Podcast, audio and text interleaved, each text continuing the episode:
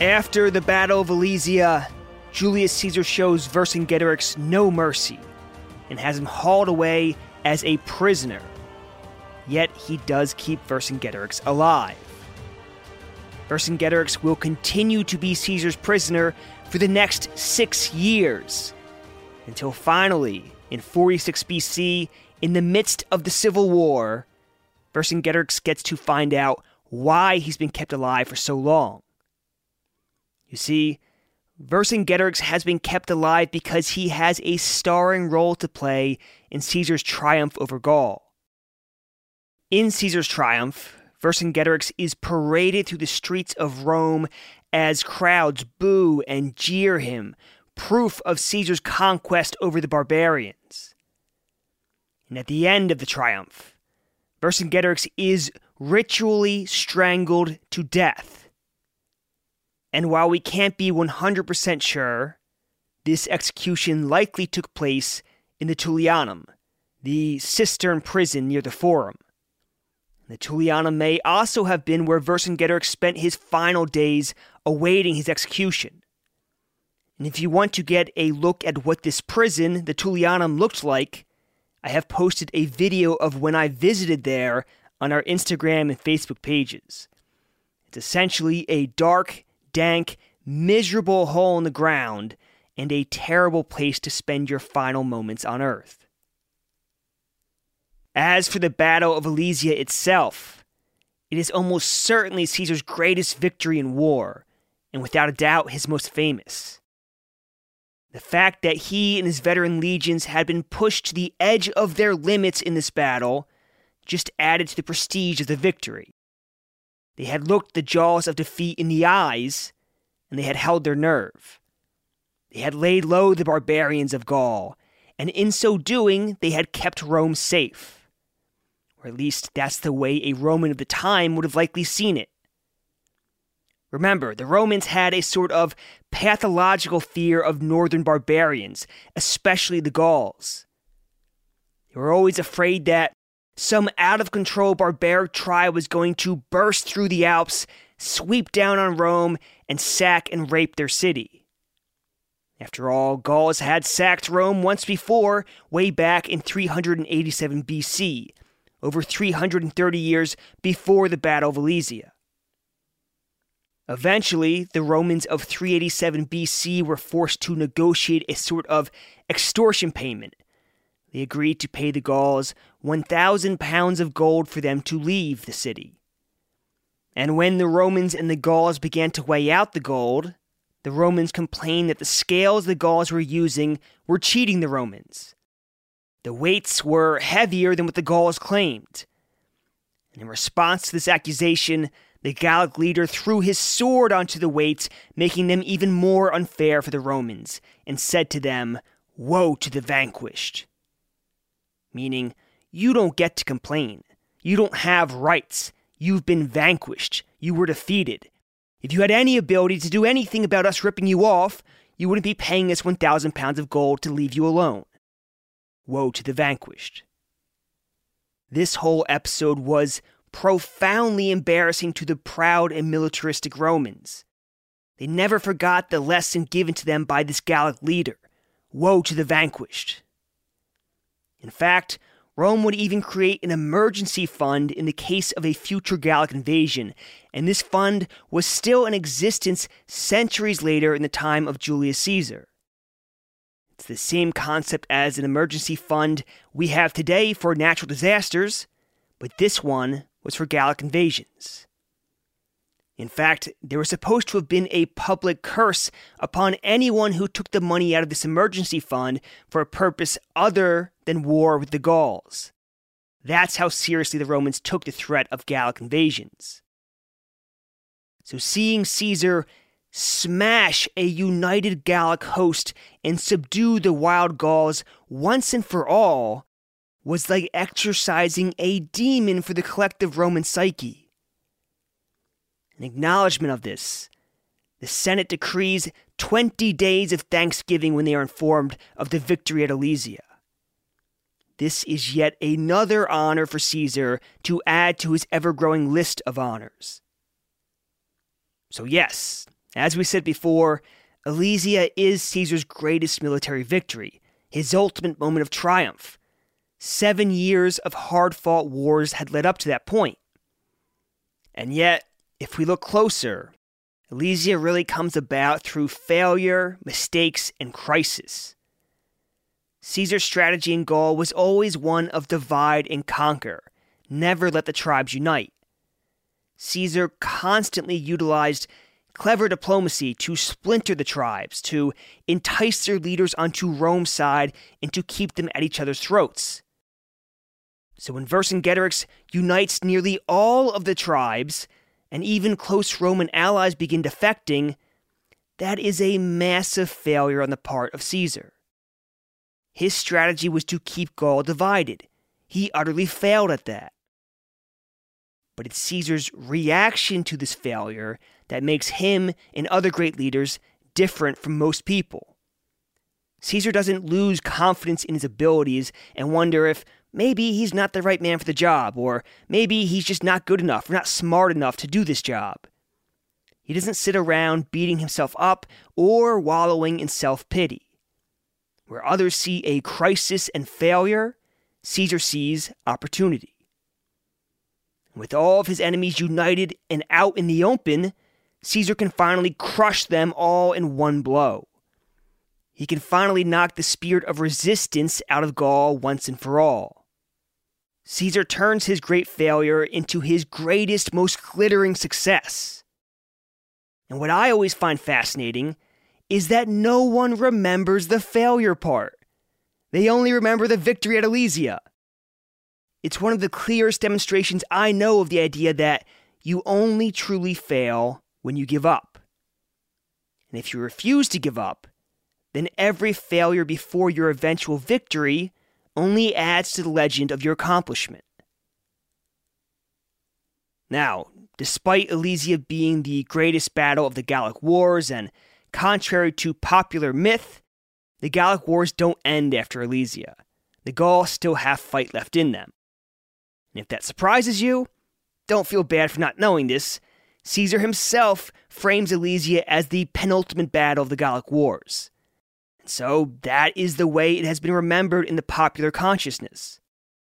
In fact, the book Caesar writes on the Gallic Wars end at Alesia, almost like a ancient literary mic drop.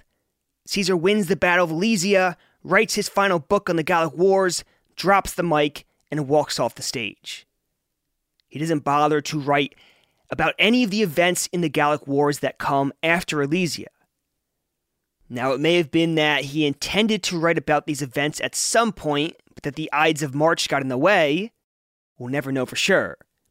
But lucky for us, one of Caesar's legates in Gaul, Aulus Hirtius, took up the task of writing about the final year of the Gallic Wars for Caesar. And by the time Hirtius writes this final book, the Ides of March have come and gone, and Caesar is already dead. And it's funny, Hirtius writes a whole preface to the final and eighth book of the Gallic Wars, which he addresses or dedicates to Balbus Major, that is, Balbus Major as opposed to Balbus Minor. There's two of them, uncle and nephew. And Balbus, meaning Balbus Major, was one of the men who tirelessly and loyally managed Caesar's affairs in Rome while Caesar was in Gaul.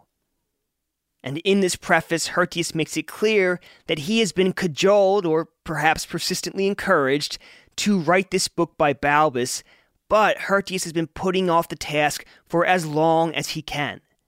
He even says he's finally writing the book because he's beginning to worry that his refusals will be confused as being lazy, rather than a hesitancy to take on an extremely difficult task. Hirtius then says he wants everyone to know how extremely reluctant he is to write this book in the hopes that this will absolve him from the charge of arrogance or folly for thinking that he can insert himself into Julius Caesar's writings.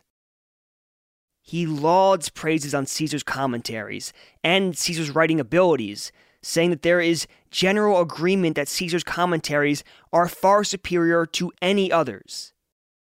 He even says that Caesar's commentaries have achieved universal acclaim. And he goes on to say that even though everyone knows how well and faultlessly Caesar wrote, he himself knows how easily and swiftly Caesar completed the commentaries. Finally, after having said all of this, Hirtius ends his preface on a humorous note. He writes, quote, Doubtless, as I'm amassing all these reasons and excuses to avoid being compared with Caesar, I am subject to accusations of arrogance all the same on the grounds that I think anyone could consider me on a level with Caesar. Farewell. End quote. Perhaps picking up on a theme in Caesar's Gallic commentaries, Hirtius then begins his own commentary by writing, All of Gaul is now conquered. In fact, Gaul was very much not conquered. Hirtius talks about the Gauls hatching new plots in the same paragraph that he says all of Gaul was conquered. But we've seen Caesar write the same thing throughout his commentaries when Gaul was, again, very much not conquered. So, just quickly flipping through the commentaries, I found at least three different times Caesar claimed Gaul was pacified, or that he ruled over a relatively calm Gaul when Gaul still had a lot of fight left in it. So, in saying this, I can only imagine that Hirtius is writing this as an ode to Caesar. But who knows? Now, we aren't going to cover this final year in Gaul in as much detail as, as we have the rest of Gaul, because Caesar didn't write the book and because it's after the climax of Alesia. So, we're basically going to cover the highlights of this year. The winter after the Battle of Alesia, already there is rebellion and instability in Gaul. Caesar handles this by racing from tribe to tribe, showing up unexpectedly and stamping out resistance before it can gather strength. Fleeing from this assault, many of the Carnutes tribe are chased into fierce winter storms. Hirtius says a large part of their population dies this way. Caesar combines this strategy with a policy of clemency and leniency on rebellious tribes who surrender. And this policy encourages many tribes to surrender who, had Caesar been less forgiving, would have felt that they had no choice but to keep on fighting against Rome. Now, the biggest threat of these rebellious tribes is the Bellovaci in Belgica. The Bellovaci had at first refused to join the relief army at Alesia altogether, stating that they would fight the Romans on their own terms, choosing how and when and where this war would happen, rather than taking orders from Vercingetorix, a man who wasn't from their tribe. Only after Comius of the Atrebates, who had strong connections with the Bellovaci, interceded, did they send a small force of 2,000 men to join the Gallic relief army at Alesia. This means that after Alesia, while the rest of the tribes have been shattered, the Bellovaci army is still very much intact and soon a number of other tribes joined the Bellovaci in this rebellion. This campaign against the Bellovaci and their allies turns out to be far more difficult than Caesar had anticipated. And after initially setting out with just four legions, Caesar is forced to summon three more legions, plus a large force of cavalry from his allied tribes. And in the many daily skirmishes between the two sides during this campaign, Caesar's German cavalry again distinguished themselves. In chasing some Gauls they had routed, the Germans put so much fear into the Gauls that not only do the Gauls not stop running until they get back to their camp, but Hirtius says some of the Gauls don't stop even then and keep on running right out of the Gallic camp, presumably running home. Despite this, not everything goes well for Caesar and as news of his difficulties trickle back to Rome, wild rumors begin to fly around that Caesar is in dire straits. A friend of Marcus Tullius Cicero's, a man named Marcus Caelius Rufus, writes in a letter to Cicero at this time quote, Regarding Caesar, there are lots of rumors whispered about him, none of them very good. According to one, his cavalry had been wiped out, but that one is certainly a fiction in my view. Another says that the 7th Legion has been badly mauled, and that Caesar himself is surrounded in the territory of the Bellovaci and is cut off from the rest of his army. However, nothing is actually known so far, and even these unconfirmed stories are not circulating widely, but told as an open secret amongst a clique. You know who they are. Anyway, Domitius, the man we call Ahenobarbus, puts his hand over his mouth before he speaks. End quote. Of course, the clique he is talking about is the Optimates, or the Boni, and uh, Domitius, as he calls them, or Barbus, as we call him, is one of their member. And of course, this is all wishful thinking on their part. Eventually, Caesar receives some intelligence that Correus, the leader of the rebellion, has planned an ambush for one of Caesar's foraging parties. And with this knowledge, Caesar is able to turn Correus's trap into a trap of his own, inflicting a defeat on the Gauls. And at this surprise ambush of Correus's planned surprise ambush, most of Correus's men flee and are killed. But Correus himself, refusing to flee or surrender, dies fighting like a true Gallic warrior. After this, the Bellovaci sue for peace and attempt to blame the whole war, the whole rebellion, on Correus.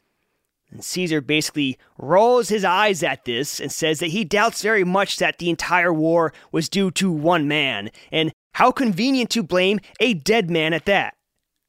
Nevertheless, he is content to accept their surrender in exchange for hostages without any further punishment.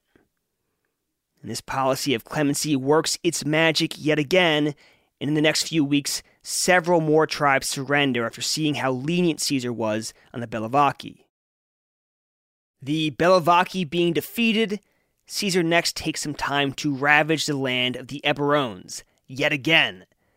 The Eburones, in case you've forgotten, were the tribe that had ambushed and destroyed Caesar's 14th legion. And their leader, Ambiorix, is still at large. That has to stick in Caesar's craw. So he sets his army loose on their territory again.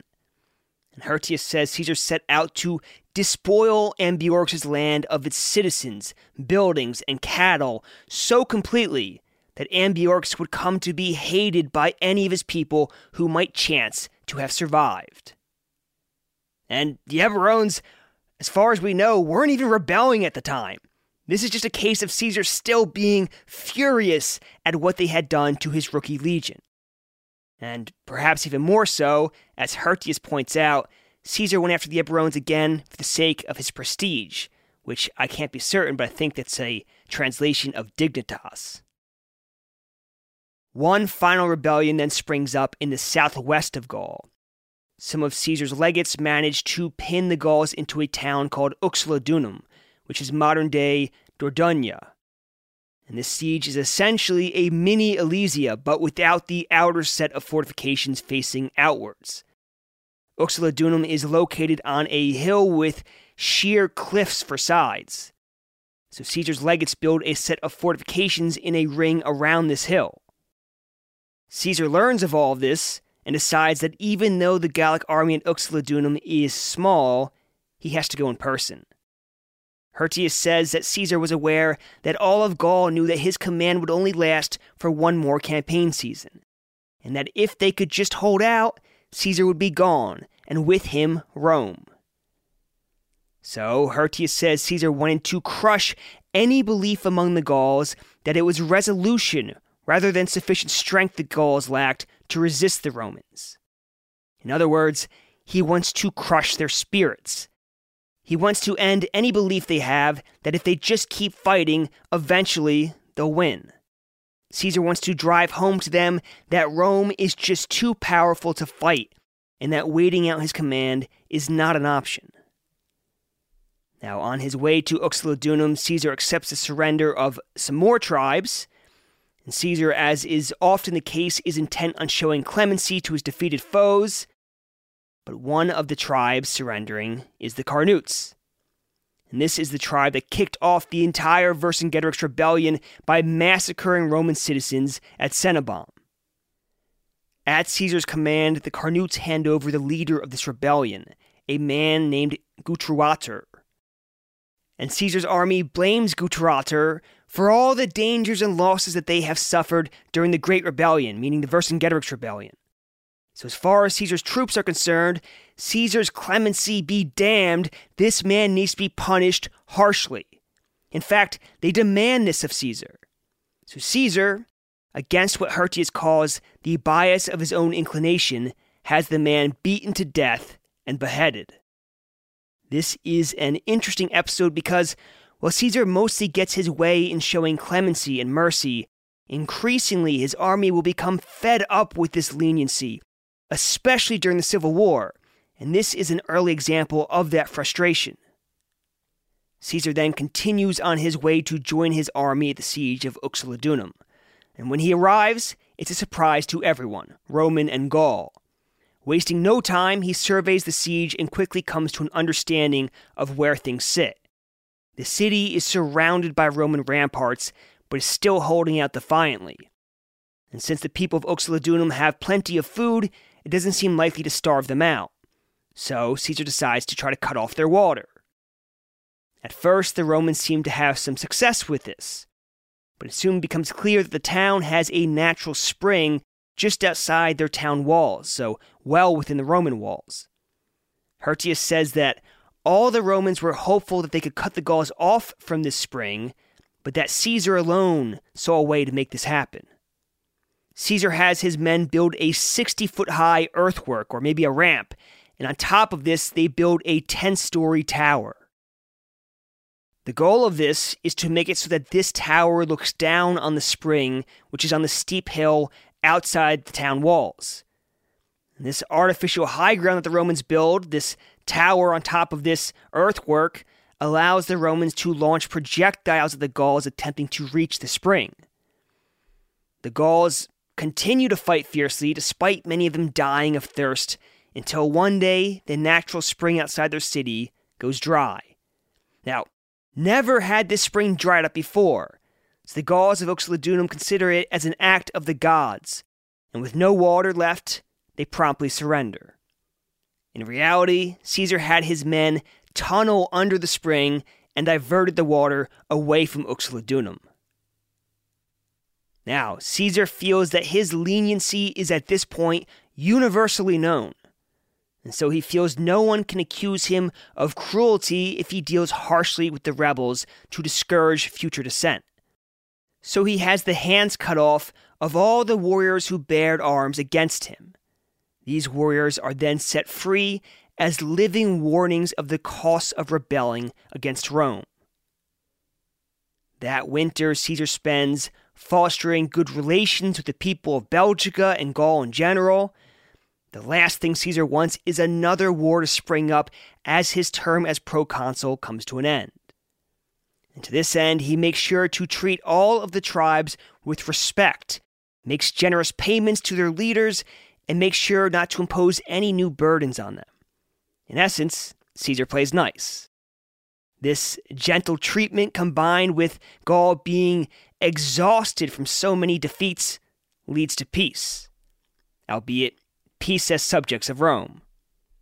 This peace continues into the next year of 50 BC, a year which sees no rebellions in Gaul whatsoever.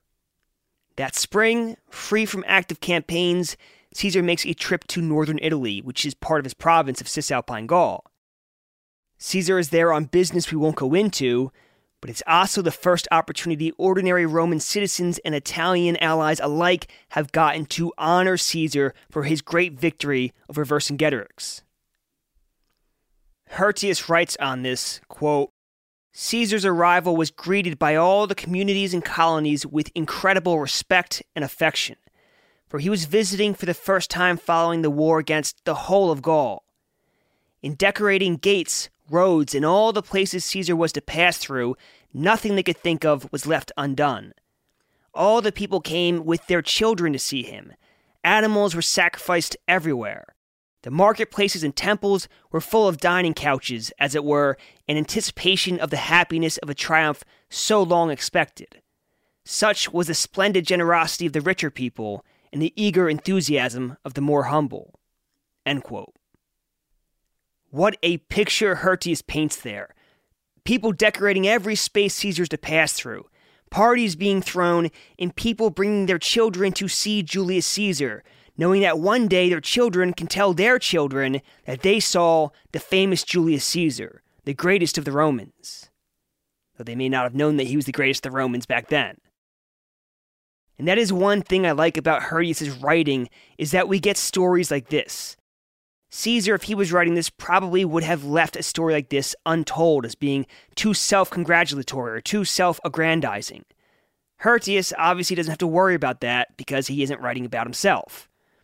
Not to say that Caesar didn't like self aggrandizement, but he wouldn't do it in such an obvious way.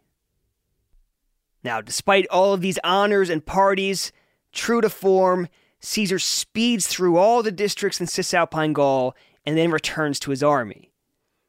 With the Gallic Wars now over and peace in Gaul, and I say peace in air quotes because it's peace dictated at the point of a Roman sword, let's talk about the legacy of Caesar's conquest in Gaul, starting with how it affected Caesar. Caesar spent nine years in Gaul, involved in almost constant warfare. In fact, he fought wars eight of those nine years, and some of those years had multiple campaigns within them. And at the end of those nine years, Caesar is left with an army of experienced veterans who will follow him to the underworld itself.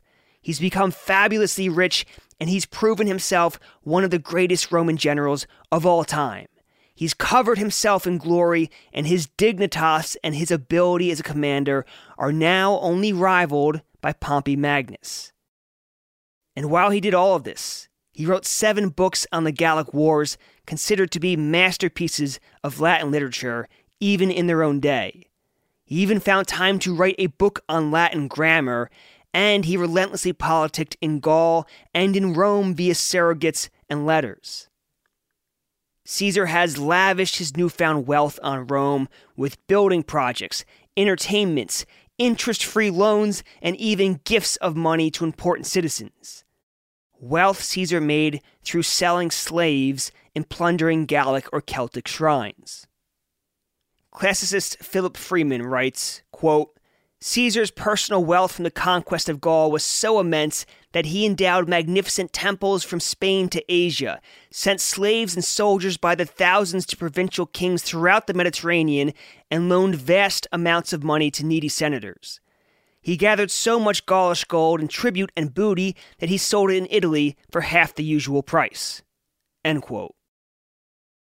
As for Gaul itself, Caesar's conquest was so complete that for the next five centuries, Gaul will remain part of the Roman Empire. In 49 BC, Caesar will leave Gaul. Shortly after, most of his army will follow. But despite this departure, the Gauls don't immediately spring into rebellion. Not until 46 BC, a year in which Caesar is busy waging war in Africa, will the Bellovaci rebel again. This rebellion is put down. And with this rebellion being the one exception, for the next decade after Caesar's departure, Gaul is pacified. I find it endlessly shocking that after eight years of rebellion, the Gauls didn't rebel again the second Caesar pulled most of his troops away and Rome was distracted with a civil war. But I guess that just goes to show how thoroughly Caesar had beaten the Gauls and how cleverly he had won the peace afterwards. In the coming centuries, through Roman rule, Gaul will acquire the benefits of Roman roads, sewers, aqueducts, running water, bathhouses, glass windows, and central heating, which also heated their floors. Though we should always keep in mind that many of these advancements would only have been available to the wealthy, not to the wider population. Gallic culture will be heavily influenced by Roman culture, and in this new hybrid culture, known today as Gallo Roman culture, Latin will spread throughout Gaul, as will literacy. The practices of headhunting and human sacrifice will end, and the Druids will be repressed. 100 years later, Gallic men will even become Roman senators. And eventually, Roman rule will even see Christianity spread to Gaul. Up to now, this all paints a relatively rosy picture. But if you've listened to the March of History up to this point, you know that all of this came at a devastating cost. Caesar will set the tribute of Gaul as 40 million sesterces per year. That is a pitifully small number for such a large province. To put that into context, Caesar is supposed to have paid 100 million sesterces just for the land alone of his new forum in Rome. It doesn't include the cost of construction materials or of labor. Just for the land for his new forum in Rome, he paid 100 million. And the entire province of Gaul's tribute is set at 40 million sesterces. And the reason this number is so small is likely that after eight years of warfare, Gaul's economy, agriculture, material wealth, and yes, its people have been devastated. To borrow from ancient Roman historian Tacitus, who himself was supposedly quoting an enemy of Rome, Caesar has created a desert and called it peace. Historian Ernst Badian writes about Caesar's conquest of Gaul, quote, Requisitions of food and punitive devastations completed a human, economic, and ecological disaster probably unequaled until the conquest of the Americas. End quote. Though I might disagree once you factor in the Mongol invasions, but that's a tale for a different time. Now, we mentioned the devastation to the people of Gaul, so let's talk about the Gallic or Gaulish or Celtic people. All names you will hear used, though most modern books I have say Gaulish. Plutarch claims that 1 million Gauls were killed during the Gallic Wars, and another million captured and sold into slavery. He also says more than 800 towns were stormed and 300 states subdued. A different ancient source, Velleius Paterculus, says 400,000 Gauls were killed and even more captured. And when he says captured, presumably they're made into slaves. Finally, our third ancient source, Pliny the Elder, combines the people killed in the Gallic Wars with those of Caesar's civil wars and puts the number at a surprisingly specific 1,192,000 people killed.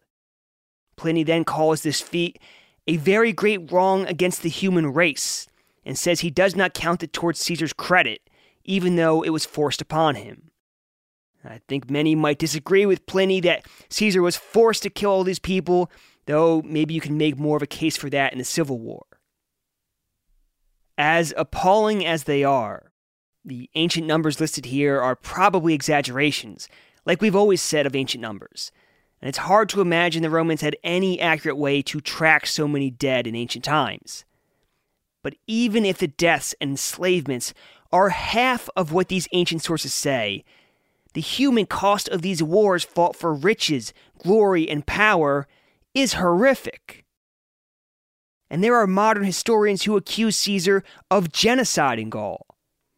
And if we judge Caesar by modern standards, I'd say that's certainly true when talking about individual tribes rather than Gaul as a whole.